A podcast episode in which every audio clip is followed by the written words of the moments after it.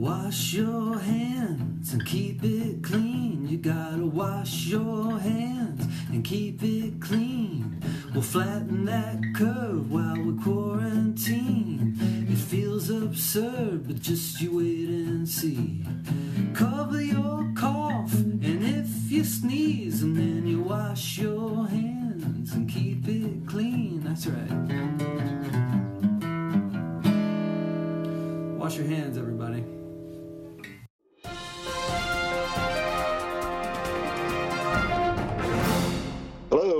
everybody. Welcome to today's podcast, uh, Ashley and, Joe's show. Um, we're excited to have a, a good friend of ours uh, and kind of a, a, a visionary today to, to to transition a little bit from some of the previous podcasts to, to give us some ideas of, of where the community pharmacy industry is and where it's going. Today's guest is Troy Trygstad. Uh, Troy is, is a PharmD. Uh, he, he has an MBA and a PhD, and he's a healthcare economist.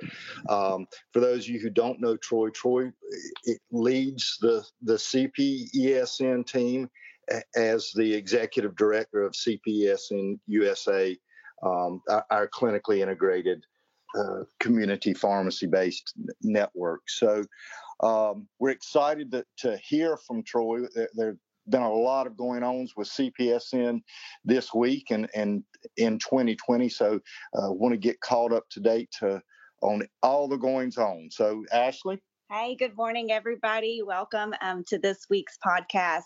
Again, we're excited to have Troy um, Trygstad on the line with us today as our guest. Um, so, welcome, Troy. Thank you for being on here today. Well, thanks for having me. I've been listening to your new show or podcast on Saturday mornings on my on my bike and quite enjoying them.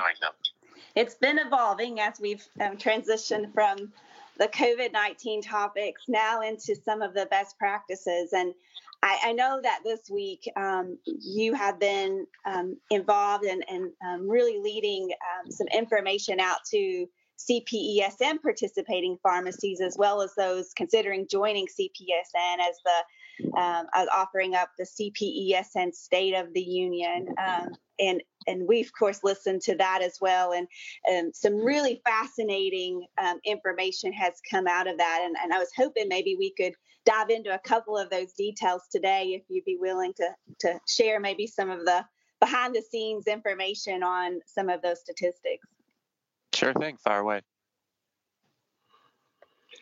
so you know i'm really interested in in kind of your insight on on uh, where we are today in community pharmacy as someone who, who is a community pharmacist, but but is not an owner, but but is a healthcare economist and looks at not just the, the world through pharmacy glasses, but the world through all of healthcare glass glasses from the from the payer side, the PBM side, the insurance side, the health system side, the community pharmacy owner side, the AmCare clinic uh, physician side, primary care specialty. I mean, taking all of those into consideration and this whole ball of wax that, that is our healthcare system in the United States, where do you see community pharmacy today? It has such great potential. It's just having a hard time realizing that potential. So I'm I'm staring at a lake right now. I'm in Alexandria, Minnesota. We're utilizing grandparents daycare so that my wife and I can get Zoom meetings done. And um, I, I was uh, in the car listening to a commercial the other day on the radio, and it was for Trum Drugs, so this staple of the community here in Alexandria, town of 12,000, and the Western Plains and, and hardpan uh, uh, lakes of Minnesota. And and it talked about RX Local, and they've got that brand going on. And it occurred to me that you've got this great community pharmacy. My in-laws go there, good experience. They, they're well integrated with Alexandria Clinic, and they've got all these great things going on. Um, and it's all of the things outside of Alexandria, Minnesota, nowhere near Alexandria, Minnesota, that are affecting the pharmacy business. the pharmacy practice, what they're doing to take care of patients and what they're doing to make sure that that um, um, there's a community pharmacy and, and, and doing well in Alexandria, Minnesota, um, is doing fine. But it's all those external influence influences, right? So I think that's the, the big picture of community pharmacy right now is how is it that you are thinking about sustainability um, in a in a marketplace where the factors that affect your pharmacy um, have a lot to do with uh, stuff that's a long ways away from your pharmacy. Um, and, and, that's the best way I can say it without getting into numbers and figures and diagrams uh, and, and, economics, right? Right. We, we don't. Uh, we, we don't have the brain power on an early Saturday morning, I don't think, to, to digest all of that. Um, and we appreciate you getting up in the in the frozen tundra um, to, to, uh, this morning to record with us. So let's yeah. talk about some of the exciting progress um, that you reported on, on, on behalf of the CPESN pharmacies this week. So you're topping out at about 2,500 pharmacies right now, um, continuing to see some growth of participating pharmacies. And you reported over 65 contracts with payers and purchasers for some of these networks. Tell us a little more about that and, and what, um, you know, how are, how are community pharmacies being impacted by some of these contracts? And right quick, before you jump into that, Troy, get, give us, and I'm, I'm going to hold you to this, give us a three sentence or less of, of what CPESN is. Sure.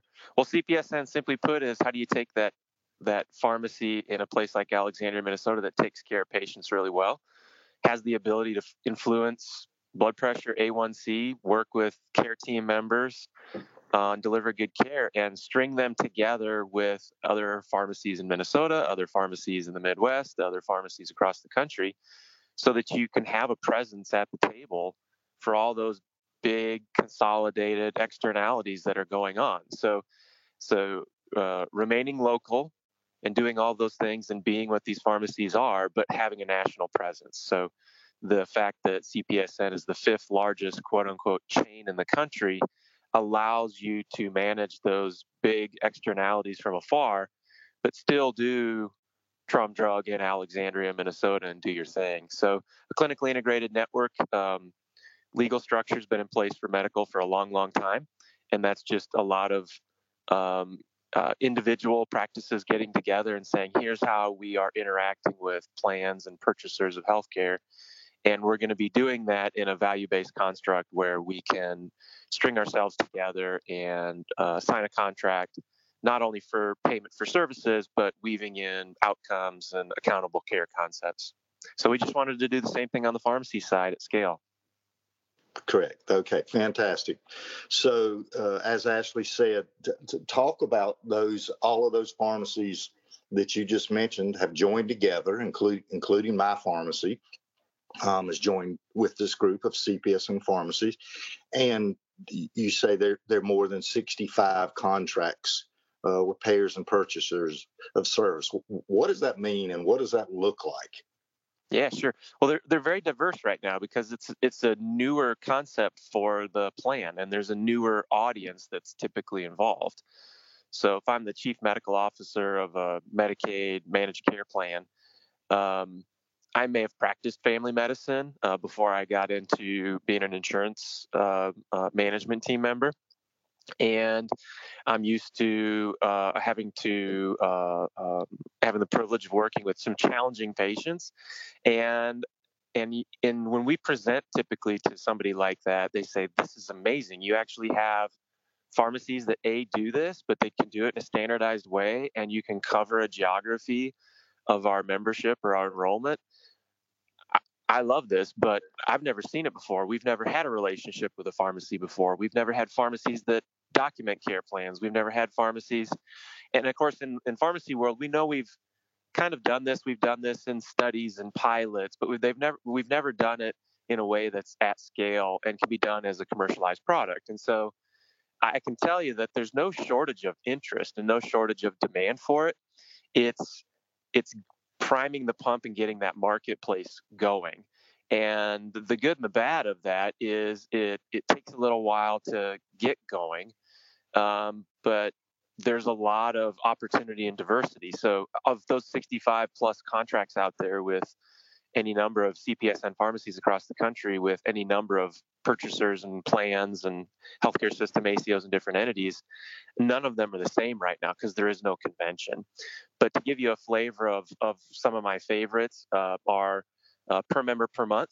So I, we're a big fan of the per member per month model in pharmacy because your advantage is that you're frequently touching these patients on a regularly scheduled model in the appointment based model. So you can imagine a 60 to 80 dollar per member per month that that you're receiving for ongoing touching and management of that patient at least monthly, probably more than monthly for some of these patients, and that you're part of that PMPM is subject to you moving an A1C below nine. And so I know, Joe, and you and I have talked, and when we first started this journey together, I said, imagine how much you would change your workflow and how you would change your behavior if all day long you weren't worried about, okay, where are we going to get this NDC versus that NDC on the product, but hey, our bottom line is dependent on making sure our patients are below nine or eight or seven on their A1C. You would focus as a small business on that, and I know you'd do a great job. Um, my other favorite one right now is that the the pharmacies, at least in this system, have consistently shown that they're much much better at, at proportion of days covered. And so there's three papers now in the literature that show three to nine percentage point difference for CPESN pharmacies.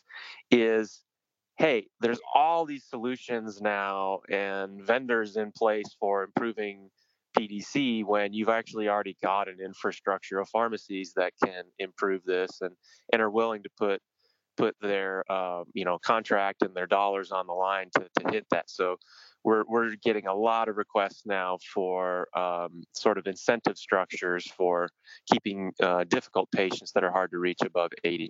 So that's the diversity, right? Everything from a, from something that's more astral project oriented all the way to stuff that's more conventional with the star ratings. So uh, uh, I'm I'm totally on board with you. I mean, I'm thinking so pharmacy owners out there, you know, if you are tired of filling that blood pressure medicine for AWP minus a million percent plus a penny, and think you should be paid if you fill that blood pressure medicine and counsel that patient and make sure that they have it because you delivered it to them or that they have access to the medicine and and are taking it and their blood pressure comes down actually getting paid to make sure that the patient has a positive outcome from it that their blood pressure is lower you know that makes total sense to me and, and that's what we're seeing out there with these payer contracts um, on it are are deals like that that that uh, actually get it at taking care of people in, these communities that we serve. So that that's exciting to me to to see these payer contracts coming along after after I know a number of years of trying to explain this to people and getting them to understand. Like you say, it's such a new concept that that uh, the payer world is new to them, so they've got to wrap wrap their heads around it also. Yeah, and it's not that pharmacy hasn't tried this or done this in the past. I don't think CPESN's inventing, you know, new pharmacy practice. Uh, that's not it at all. It's it's there's really three factors or trends, macro trends that I'm seeing that are that are stimulating the marketplace now. Uh, factor number one was healthcare reform. So once you started paying health systems and physicians differently, eventually that was going to bleed over to pharmacy. Right? It didn't happen right away, but plans at this point, if you know anything about HEDIS measures, which is how they're measured on Medicaid and other side, MAPD star ratings, so Medicare Advantage star ratings, it's not just PDC, those are triple weighted, but they've got all sorts of measures around blood pressure, A1C screenings, et cetera, et cetera. So what's happened over the past decade of our of our runway there is wait a second, we don't really care where these outcomes come from for us if it affects our bottom line as a plan. If pharmacies can deliver these, and they're not whining about it. They're not whining about these contracts. They want to be able to come into these contracts great. So health reform is definitely a, a trend that that, that occurred. Um, the other trend that occurred is um, lately is folks are getting frustrated with the PBM model. So I'm not one that likes to go online and bash PBM. Really? That's news to me. Yeah, right, right, right, right. I'm more of a, you know, don't hate the player, hate the game, but I'm starting to see the game change a little bit. Now, it's it's largely the same, but there's a realization that if you're gonna lower costs, you need better care but it's mostly in the chronic care space. In order to do that, we mostly treat chronic care with medications. You need to optimize medications. But yet we have this really weird tool in our system at a macro level where we, we manage care through spreadsheets and spread. Well, that doesn't really improve healthcare. So so it's not that people don't want their rebates, right? If you're an insurance company or an employer or whatever else, it's that, hey, this could be one of our main vehicles with primary care to improve health and get to where we want to go. We were spending all this money. We got this great vehicle called pharmacy and medications to optimize medications. And we have this really weird, odd vehicle that doesn't have anything to do with improving healthcare. And people are starting to realize that frustration. And all of these networks are kind of bottled up within this system of spreadsheets and product procurement and sale. But yet, this incredible unrealized uh, potential of community pharmacies handcuffed in that model. And so, you know, when I go back to that CMO of a of a Medicaid plan saying, I, I love this. We get this all the time, right? I, I love this. We, why aren't we leveraging the community pharmacy out there? They got all these touches. We used to interact. We uh, this number of CMOs that would say to me, "Oh, I used to work with this pharmacy or pharmacies when I was in practice. They were amazing." But now they're actually strung together, and we can package it, and we have um, the data flows and the security auditing and everything, and we can and we can contract for that. They want to be able to do it. It's just that plans have never done it before because they've always sort of offshored this to this kind of weird financing model for how we pay for pharmacies in the country. And I see that starting to break down. It's not that PBMs are going away. That's not what I'm saying. And I, there, there, there is this necessary function out there. It's that the plans are saying, wait a second, if I can't get care delivery out of my PBM, I'm now realizing that there's nothing stopping me from having a relationship with pharmacies, just like I have with primary care health systems. What's happened because of that is the is a number of the PBMs have said, wait, I can either differentiate myself in the marketplace or my clients are starting to demand this, so I need to start thinking differently. So thing one, health reform, outcomes being pressure being pushed on everybody except pharmacy is now bleeding over into pharmacy because you, they're all realizing that you can't hit measures on the plan side or the physician side unless you have a really good uh, way to do pharmacy. Two is that the vertical in- integrations have disrupted and people are frustrated on the employer side and the plan side. Hey, I can't get to my measures either unless I have a pharmacy solution.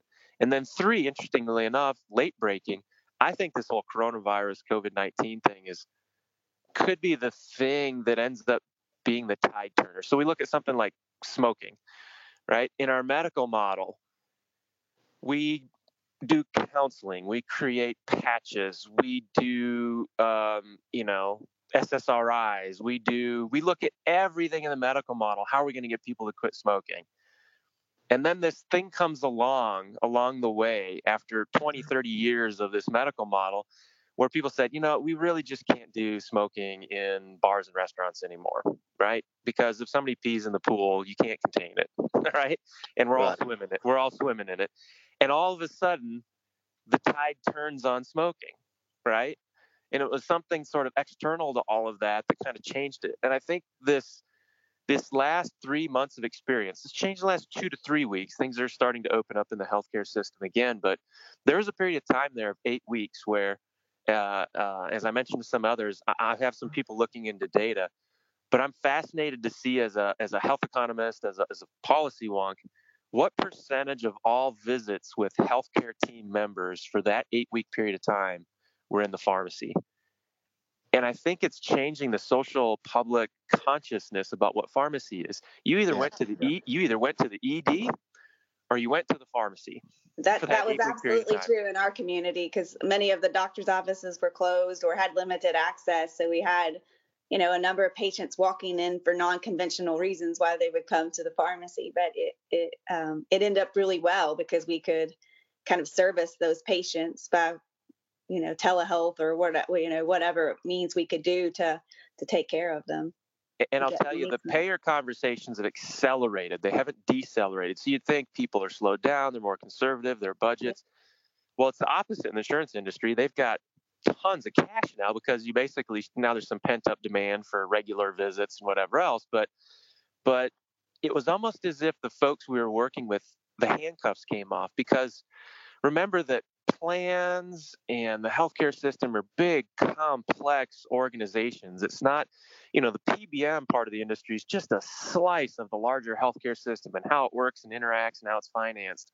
You know, drugs are actually small, right? We're less than 10% of the entire healthcare system spend in pharmacy and community pharmacies less than 1% of the spend when you look at operations and what the gross margin is in pharmacy but community so it's almost, it's almost but, we're the rest so of the health yeah yeah we're, we're, so used to that's the only person we've ever dealt with is the PBMs. Right. We don't realize that this whole payer world exists outside the PBMs. We've we've been led down the the PBM trail that that you have to you, you know that's the the only place you can go to to get reimbursed for what you you know where you see value. So, you know, I, I see this this concept of CPESN just really being a, a, a good future, um, you know, of a way of to point point our direction in terms of, of steering our businesses. So, yeah, Troy, I think, I, uh, uh, real quick, I, I think one of our biggest challenges, we see it over and over and over again, is not identifying uh, good pharmacies out there that can take care of patients in their community. It's this they've been it's almost like going off to college right? I've been in my community i've grown up in my community i understand my community but you almost have to kind of go off to college and go wow okay wait a second. There is life beyond the borders of my small town right? And, and and it's and i can see the world now and it's fun to kind of see that happen with a lot of these pharmacies but that's the biggest impediment. Again, we're not inventing new pharmacy practice. We're not. Um, I mean, we do practice transformation efforts, uh, and, and they're really, really important. But it's it's really, you know, I, I often say if there were 3,000 RX clinics and Amina Abubakars out there, do you have any idea how easy my job would be? Right? Like the potential's there. We just need to execute on it. Right? We don't have to. We don't have to. Uh, reinvent pharmacy. We just need to let pharmacy bloom. So, Troy, as we're narrowing down today's topic, um, you you've mentioned the trends. The PBMs are going away. There's there's emerging opportunities though that we're seeing that um, it's good news for community pharmacy. Uh, can you? I guess as we close, I'm going to put two questions to you. One is, can you talk a little bit about where you think the next year will bring um, for CPESN pharmacies? And the second is, what advice would you give community pharmacy owners today as you're watching trends? Yeah, I would say carry on as you can. Um, you know, I just heard of a, a, a tragic closure in Pennsylvania um, with Gaddy Pharmacy yesterday, and that breaks my heart. I know it breaks your heart because yes, it's you know really great practice, and you know their sustainability, unfortunately, right now doesn't have much of anything to do with how well they take care of their patients. That's what's so messed up. So I, I don't, I actually don't think PBMs are going away. What we have to do is figure out how to be ready for when the marketplace changes, and I think it's coming. So you know, if I was talking to a, a, a, an owner out there, out in in America somewhere, I would say the way we're doing it now just simply isn't sustainable. Not because you're a bad pharmacy, okay, but because of the way that we fit into the larger system, um, and that everything is big now. Um, when we talk to with plans, it, they say it's you know quarter million dollars just to get a contract to signature because everything's so big so many different uh, things you go through regulatory or otherwise or within these large systems or large payers. You know 13 of the fortune 29 companies are in the pharmacy business. Not a single one of them is pharmacy practice or community pharmacy their principal business. So we're part of a larger ecosystem and you need to figure out how to to you know band together with others to express your value and it's not here now you know. For some people that they have gotten six figure returns on their investment in joining a, a, a CPESN or in the cin and, and very profitable contracts that are in place. But it's more likely that you're going to sl- you know slug through this for months or maybe years. But i can tell you what's happening is the marketplace is changing. Pbms aren't going away the, the system is asking for something different. They want something different from pharmacy. And the best advice I can have for you is be ready. Because when the market does break, and I mean break like a wave and break like break, right? Because it's breaking now, but then there will be a wave that breaks and it will change and it will change quickly.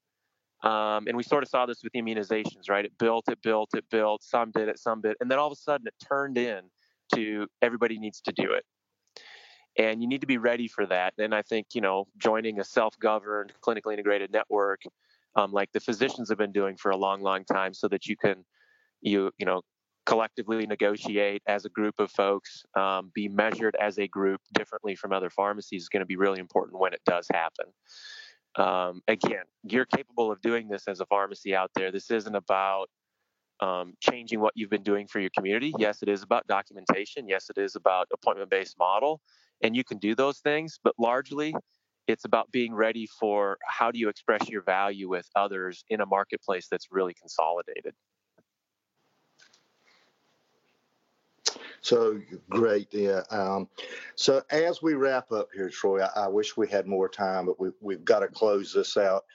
Um, you know, I, have been on a number of of payer calls where where we're explaining this concept to payers, and we're sitting in a room usually with a CFO, a CEO, uh, a handful of attorneys, um, you know, director of pharmacy, uh, medical officers, uh, clinical director uh, in there, and the rate limiting person in this or the the doubter that will this work? And i think you know we started out CPESN with hey, we think this will work. And we're seeing it is working. I mean, they're payer contracts. It's not a proof of concept. It, it's it, it's working out there. There are contracts out there. But the doubter in this, and I think the thing that's holding us back, and, and just give us a, your quick observation on this, is the pharmacy seems to be the doubter. The payers seem to be on board. Um, it, it's the community pharmacist saying, "Hey, do I do I really need to do this?" Or uh, you know, is this really going to work? Do, you have any final parting words um, as we wrap this up uh, around your insights into that? Yeah, I think if you uh, listen to most any podcast in industry change, uh, since we're we're on one now, I'll, I'll, you know something like a Freakonomics or anything like that.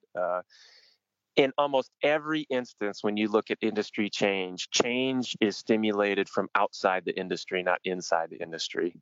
And I cannot stress enough, it's going to be your conversations outside of the traditional bubble um, that are going to get us to where we need to go. Um, and what typically happens is some somebody outside the bubble. And for us, it's that chief medical officer, it's that chief, chief nursing officer, it's that business development that wants to create a differentiated product that says, hey, we're going to do something different with pharmacy. And then what happens, the second part of that is within the system says, oops, we actually do need to react to this. And that's what I'm seeing now. Right. Yeah. And so, so I think again, it's it's to be ready for it when when it happens. Um, I was in another pharmacy here not too far away that's that's uh, a chain pharmacy. Kudos to them. Um, they they do what they do and and I, and I think they do it well. And they've got a whole new consultation room. They're getting ready for it. Everybody's getting ready for it. The marketplace isn't quite there. But i feel like a lot of our pharmacies can thrive in that in that in that space and they just need to be ready for it.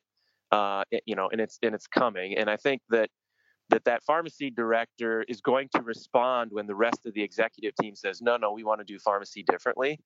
It's just that it, it hasn't quite happened yet right? So they're being the difficult ones in the room because they're being measured on things that they're being measured on and those things aren't really related to healthcare outcomes right? So i don't blame them for that. But once your pharmacy director is responsible for A1C and blood pressure and making sure that people have their diabetic eye exams and stuff like that, then you're going to start to see it flow down in our traditional um, uh, relationships with those folks. And it's coming. I'm very confident it's happening. It's going to happen over the next 12 to 24 months. That's good. That's good to end us on an optimistic note as well as, um, you know, as we're seeing some great opportunities for community pharmacies, Troy. Thank you for being on here. I, I, know that some of our listeners will probably have some questions around um, maybe even CPESN, um, maybe more insight um, that you could offer them. Would it be okay if we, we um, can link your um, um, email address or in, uh, a way to get in touch with you in the show notes, Troy? Absolutely. You know, we just finished our State of the Union address and we try to put together all the stats from the previous years. So maybe you can link to that and then and then if you're okay with it, maybe uh, I'll come back in a couple months or a half a year down the road with any questions that have been submitted and then we'll just do a session on on whatever questions have been submitted by the group. But uh, yes, I'm I'm happy to talk to anybody out there as long as you can stand uh, uh, opining about health economics and high level macro circumstances. I'm happy to talk to you talk to you. I don't even know what you said, but thanks for being on today. um, eh, eh, it's always good to talk to you, my friend, and I appreciate your time this morning um, and getting up so early for us. No problem. Thanks keep up the good work and keep finding those interesting people out there to talk to. It makes my ride go quickly. Thank you. Thanks, everyone. Everybody enjoy their Saturday. CPESN COVID 19 Practice Pearls is a production of Thrive Subscribe. Production assistance is provided by Suzanne Feeney and Mike Denniger. For more information, visit cpesn.com and tptransformations.com online.